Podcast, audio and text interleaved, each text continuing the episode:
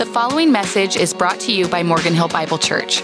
For all things MHBC, connect with us on social media and check us out online at mhbible.org.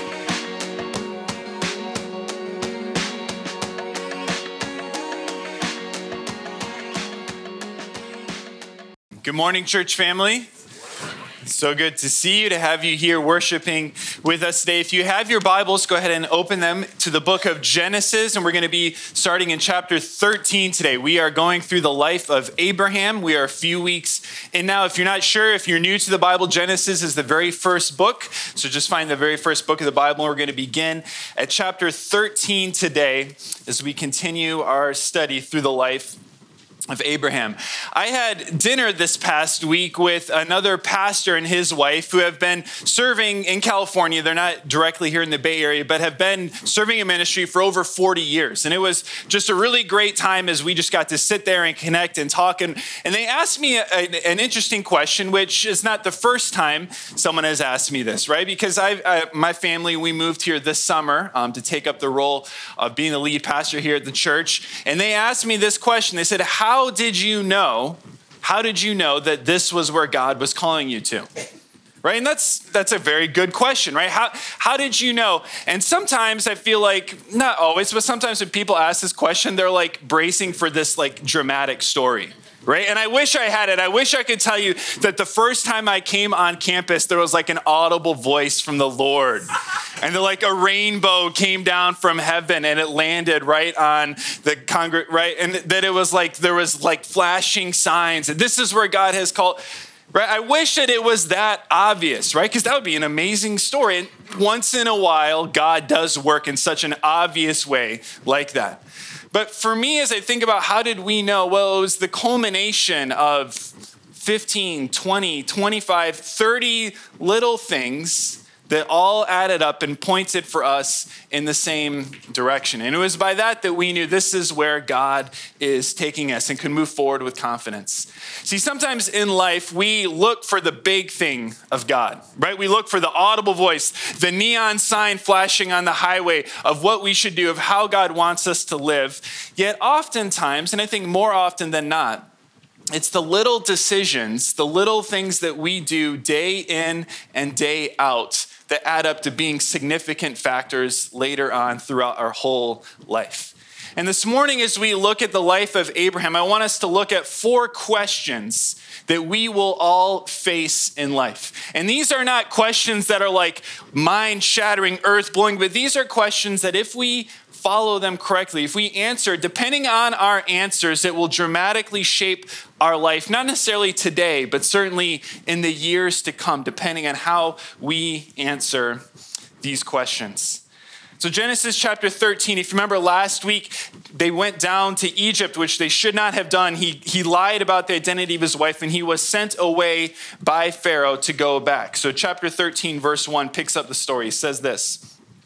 So Abram went up from Egypt, he and his wife and all that he had, and Lot went with him into the Negev. Now Abram was very rich in livestock, in silver, and in gold. This is like the ancient Near East way of saying like he had homes, he had cash, and his stock market portfolio was also very impressive, right? This is a well-rounded, very wealthy man now at this point. Verse 3. And he journeyed on from the Negev as far as Bethel to the place where his tent had been at the beginning, between Bethel and Ai, to the place where he had made an altar at the first. And there Abram called upon the name of the Lord. This first question that we will all face is this: will we go back to God or go our own way?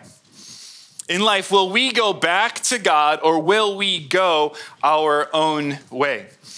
The series, the season that takes place right before this, as we just briefly mentioned, was an utter catastrophe for Abram. It was filled with sin and deceit and lies, and it was just a huge downfall for him. It was not something that God approved of. And yet he finds himself, and what does he do as a result of his sin? He comes back to God. The geography here is important, right? Not that in our lives we like have this thing that we have to go to a specific place to find repentance. But for Abram, it mentions specifically his journey.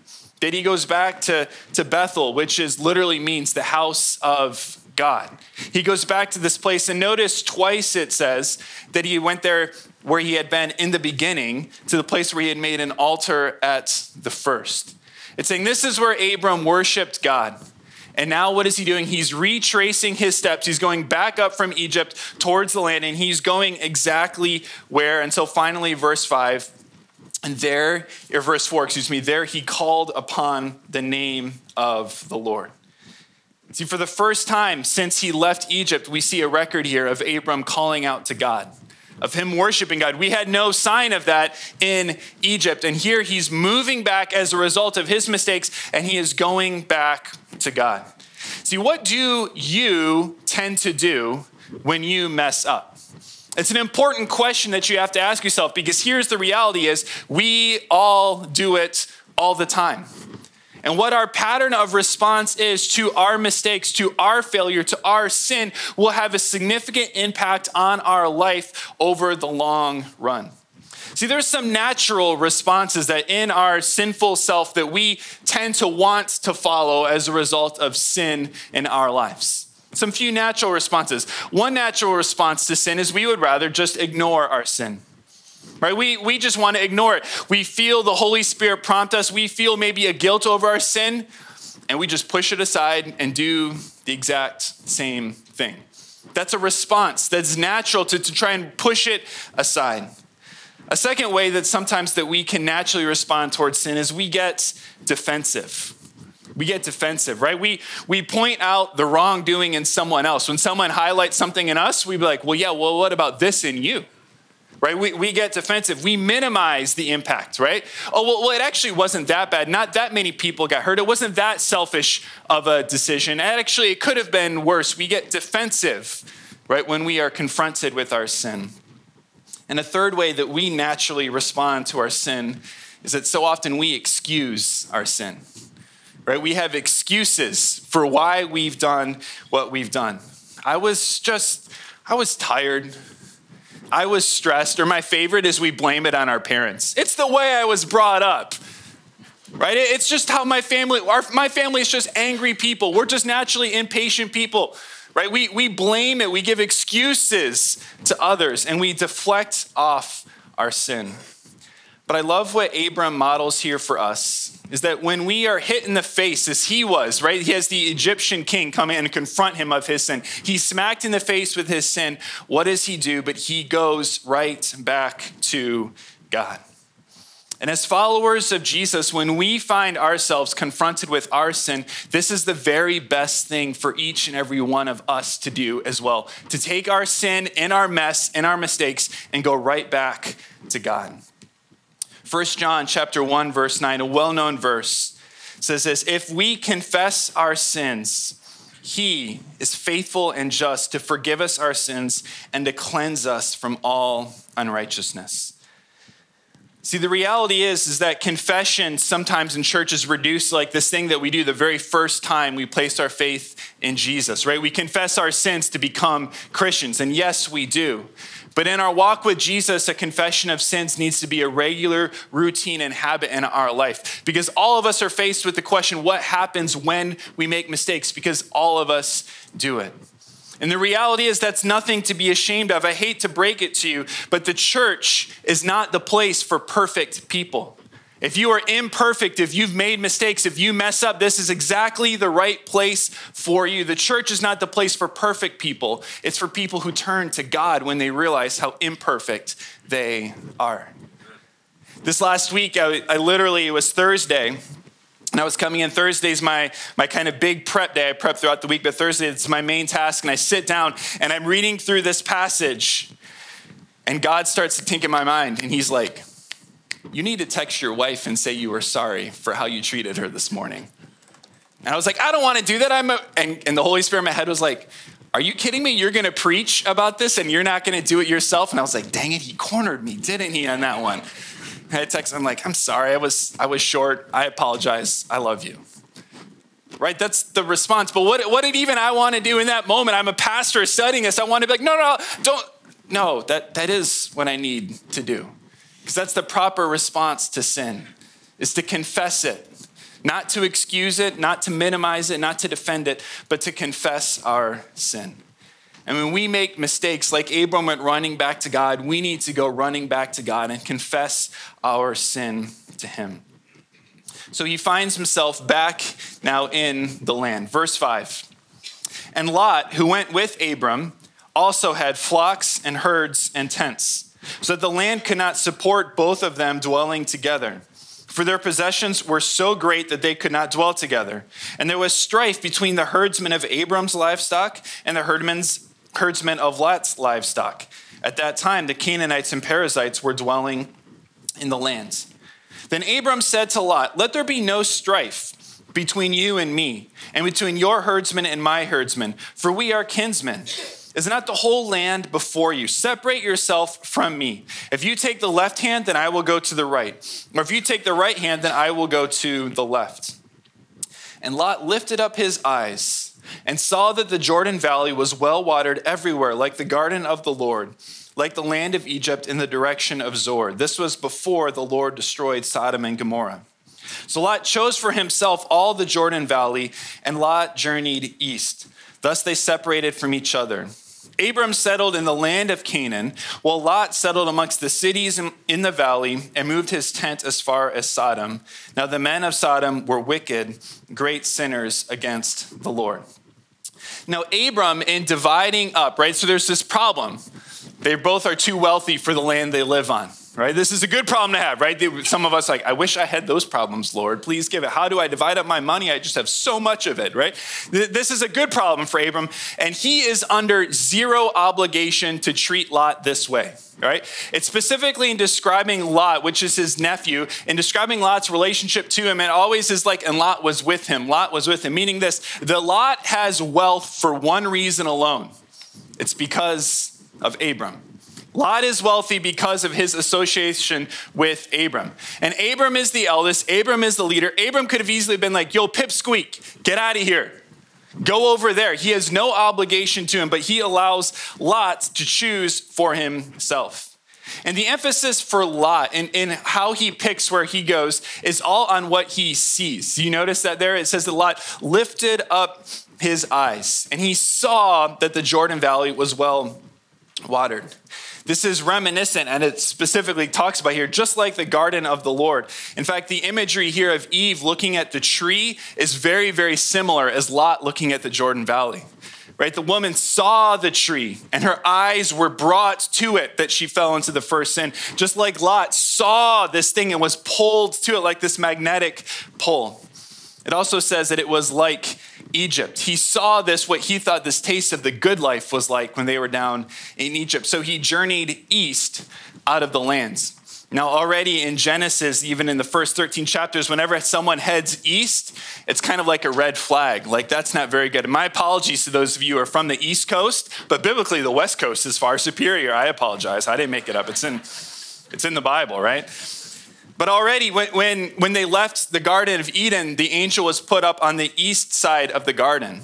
Cain, after murdering his brother, left and went east. They gathered in the east to build the Tower of Babel, and now Lot moves east. This is all in the first 13 chapters of the Bible. You're kind of like, ooh, not very good. And all that, but he moves close to Sodom. Notice that he's in the cities, and then he moves his tent as far as Sodom. And we get these glimpses here in verse 13 of the reputation of what Sodom was like at the time. See, the responses of Abram and Lot help us think of the second question, which is this: will our lives be characterized by generosity or greed? Will our lives be characterized by generosity or by greed? See, Lot had his definition of what this good life looked like.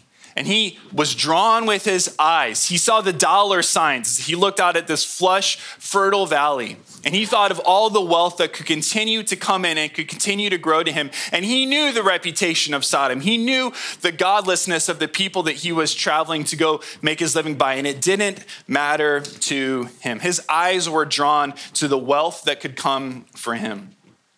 What was Abram's motivation? What was Abram's focus through this time? Hebrews chapter 11 actually helps us here, looking back at Abram's life. It says this in Hebrews 11, verses 9 and 10. By faith, he went to live in the land of promise, as in a foreign land, living in tents with Isaac and Jacob, heirs of the same promise. Get this. For he was looking forward to the city that has foundations, whose designer and builder is God.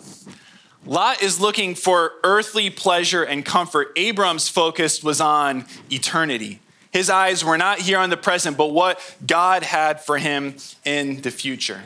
See, when we think about generosity and greed, sometimes we reduce it too much. Greed is not just about having or making a lot of money. Because notice, both of them in this passage, both of them are exceedingly wealthy. It's not that Abram is poor and Lot is rich, so then Lot must be the greedy one and Abram not. No, they are both extremely blessed by God. But I love the definition that one pastor talked about when he talked about this passage. He said this: greed is not defined by what I have or want, but by the price I'm willing to pay to get it. Greed is not just what I have or want, but by what I'm willing to pay to get it. See, Lot was willing to do whatever it took to get wealthy, including, as he knew, to associate with evil, to leave the promised land that God had called Abram to. He's now out of the land, and he's journeyed east, and he is going to do whatever it takes in his mind to do the accumulation of wealth. See, it's shocking here, this pull of Lot and the pull of Abram. And we have to ask ourselves when looking at their lives and their choices is this: what are we looking at? Lot was looking at all the opportunities of the world. Abram was looking towards heaven. What are we in our lives? What are we looking at? What are we focused on? See, because what you look at, what pulls your heart, what pulls your attention, what grabs hold of you and won't let go. Because see, whatever we spend the most time, whatever our hearts are pulled to is naturally where we will spend the course of our life living. If our hearts are drawn to eternity, to the things of God, that's where we will spend our time, money, and energy. But if our hearts are pulled towards the things of this earth, that's naturally where we will go as well. And it depends on what we are focused, what the aim of our life is on. See, we naturally think of this when thinking where we look is where we naturally go in life. If you've ever taught your kids how to ride a bike, you help teach them that you go and you look where you want to go, not where the obstacles are, right? I remember when I was young, I did not do very well at this, which is ironic now because I ride my bike almost every day. But I struggled a lot with it when I was a little kid. And when I was a kid, my parents lived right next door to the school that they worked, which had a very large parking lot. Like if you take the whole property of this place, it was, several basketball courts were on this big blacktop parking lot. And that's where I learned to ride my bike without training wheels. And in the midst of each one was a few basketball rims, right? So there's poles and a light pole just right there. 99.99% of this thing is just blacktop. And what is the one thing that as a 5-year-old Michael that I stare at while I'm riding my bike? The pole.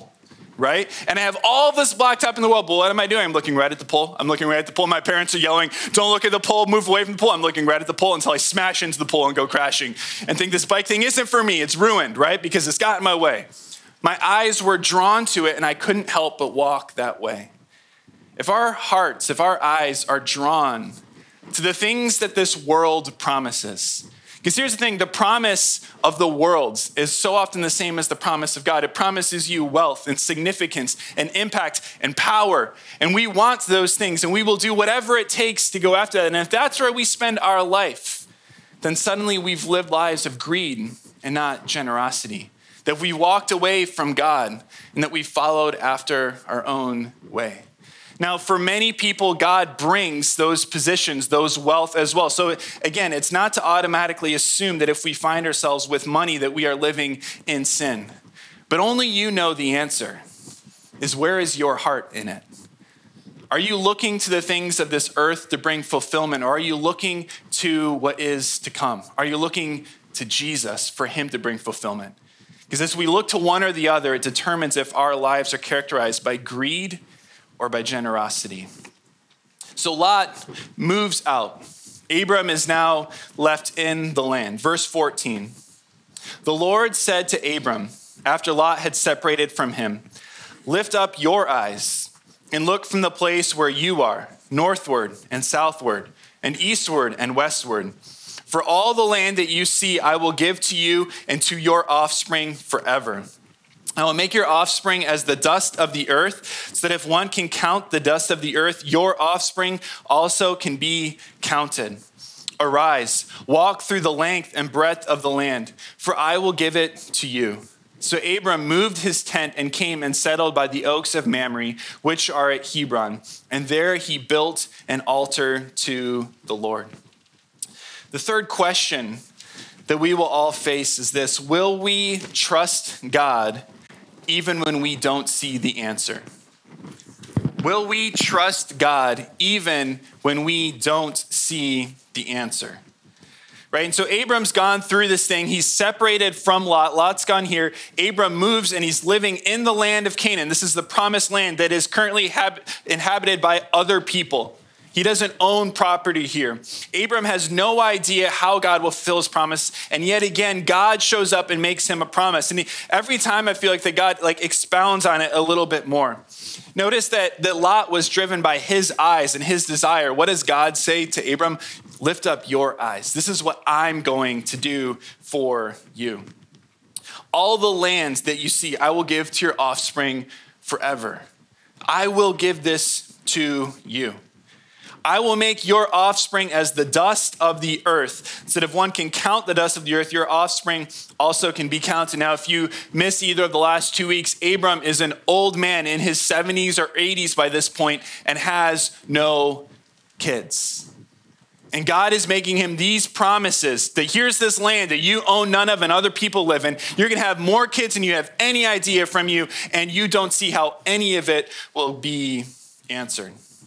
See, Abram finds himself right in the middle between the promise of God and the answer of God. God made him this promise, and he hasn't experienced the answer, and he's waiting right in the middle. And that's so hard because what happens when we are in that place is all we have to do and all we can do is wait on God. Right? All we can do in that place is wait on God. And I don't know about you, but most people that I know, including myself, that's hard to do. That's a difficult place to live life. But one of the most common themes when you start to read through the stories of who God has used in Scripture are people who had to spend significant amounts of their lives simply waiting on God. Joseph waited for over 13 years, imprisoned and enslaved before God fulfilled the promise that he had made to him.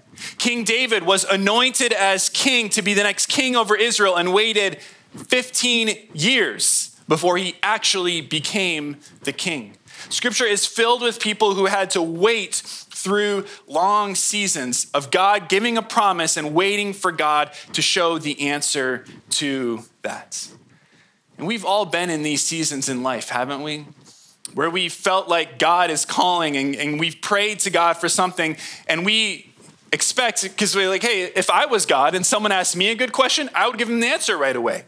Right? I wouldn't keep sending him to voicemail. I would answer the phone and I would tell him what's up. And God seems to keep hitting reject call day after day, week after week, month after month, year after year.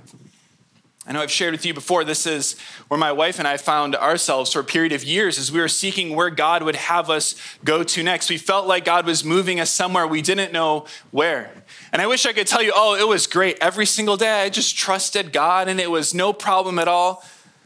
No, there were days where I was angry. I was frustrated because I felt like God owed me. God, why are you making me wait?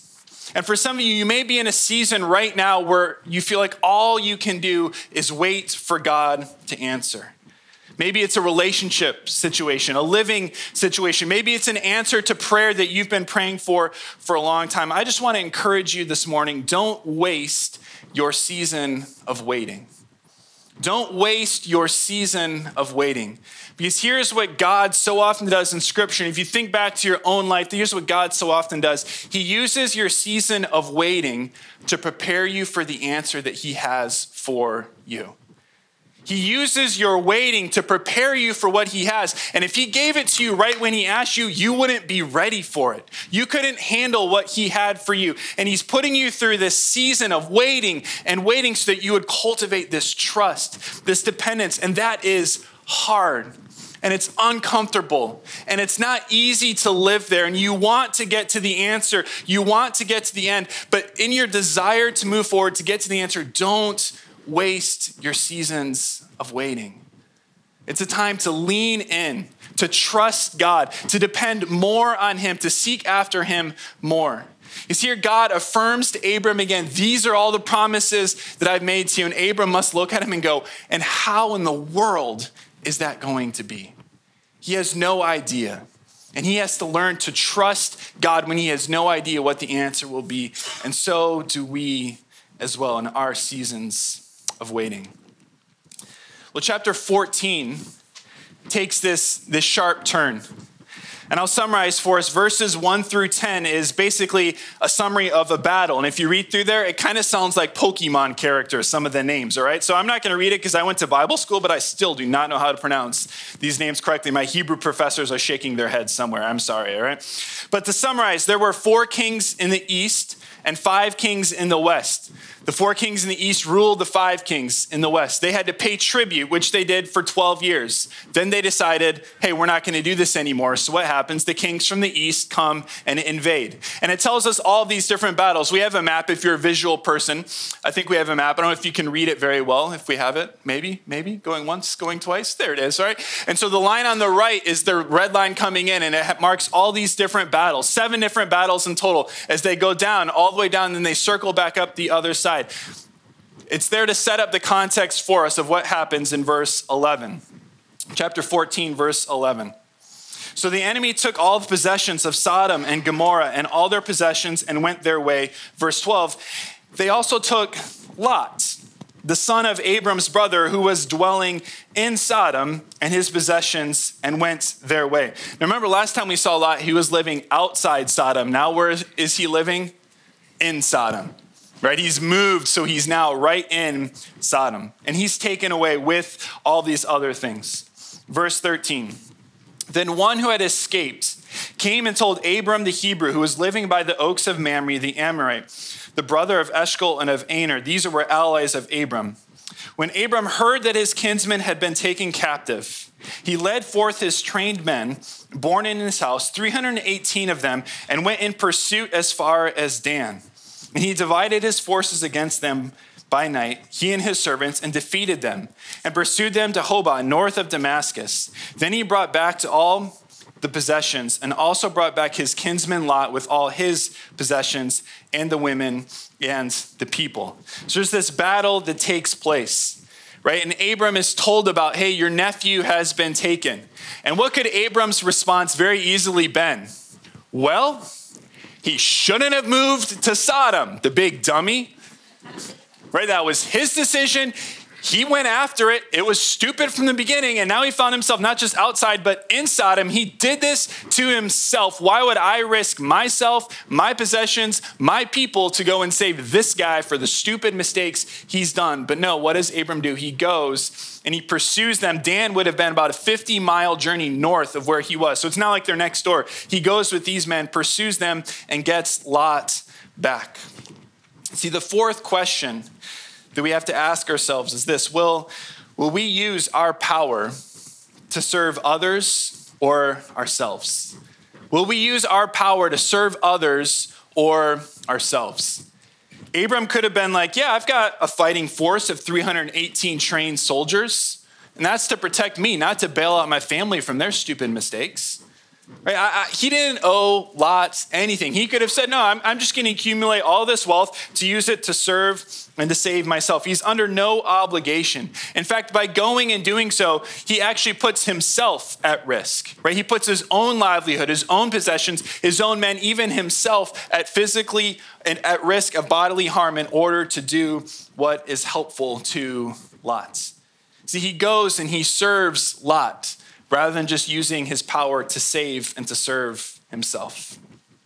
This is a concept seen throughout all of Scripture, that one of the things that it looks like as we follow and pursue after God is we recognize that all that God has blessed and given us with is not so that we can just sit back and enjoy it ourselves, but that we can use it to serve others as well. And sometimes it's easy to sit back and think, wow, God has so blessed me. I'm just going to sit back and enjoy it for me. And God always blesses that we would serve other people. This isn't just a thing for Abram. This is a thing that is true for us, is that our salvation is worked out and evidenced in how we serve and live our lives towards other people. A well-known passage in the book of James, James chapter 1, verse 27. Just the first part of the verse says this: religion that is pure and undefiled before God the Father is this. Now, a lot of you know the rest of this verse, but try not to think of it. If you were to take this verse and to walk around Morgan Hill, to go down to Gilroy, to go up to San Jose, and ask just the average person what they think the answer to this is based on the Christians that they know. Hey, you know Christians. What is the answer? What is important? What is the purity of religion for a Christian? What would some of their answers be? What would they say is the most important thing to Christians? Some might talk about, well, maybe it's going to church on Sunday or reading the Bible. Some you might find more skeptical and say it's about getting money from others or accumulating political power, right? You would get a wide range of answers. But what does Scripture say is pure and undefiled religion before God? The rest of the verse says this: to visit orphans and widows in their affliction and to keep oneself unstained from the world. I think when most people think of Christianity and what it looks like, they don't think of, wow, Christians have been blessed by God to go and serve the most vulnerable and the least of these in the communities around them. Right? God says religion that is pure and defiled is this: you take what God has blessed you with and you serve those who don't have it. The widows and the orphans would have been the lowest of the low, the downcast in their society, and say that's who the Christians go and they serve. See, too many times as followers of Jesus, we are intellectually overweight, right? We spend our time listening to good sermons, studying our Bible, and we fill up our heads with all of this knowledge. But it's really easy sometimes as Christians to think back that what God wants us to know is to accumulate knowledge, because that doesn't really push us outside of our comfort zone. But so often we filled our heads with knowledge, but our lives haven't followed what that knowledge teaches us. As followers of Jesus, we must get the gospel from our head into our hearts and into our hands. We must say, okay, this is the truth of God. It must impact me to my deepest soul level, and it must be evidenced in how I live my life. We must take what God has blessed us with, because all of us, if you are a Christian, God has blessed you so enormously. God has blessed you with every spiritual blessing in Christ, and we have to ask ourselves, okay, how am I going to use this blessing to serve others? How am I going to use what God has given me, not to serve myself, but to serve one another? So that's the essence of what Christian living looks like. My prayer is that we would be people that would have the gospel not just be in our heads, but that it would move to our hearts and lived out in our hands where God has placed us. God, we thank you that you have enormously blessed us in Christ. God, as we think of these questions, God, they are questions that we will face today. We'll face this week. God, will we be people of generosity or greed? How will we respond when we sin? Will we use what you've given us to serve others? Will we trust you even when we don't know what you're doing? God, I pray that you would find us faithful today. Find us faithful this week in following after you. God, we thank you that you are a faithful God to us. Would you help us as we, your children, look to follow after you? We pray this in Jesus' name. Amen. Thanks for listening. Continue the conversation with us on social media. Never miss a message and subscribe to our podcast on iTunes.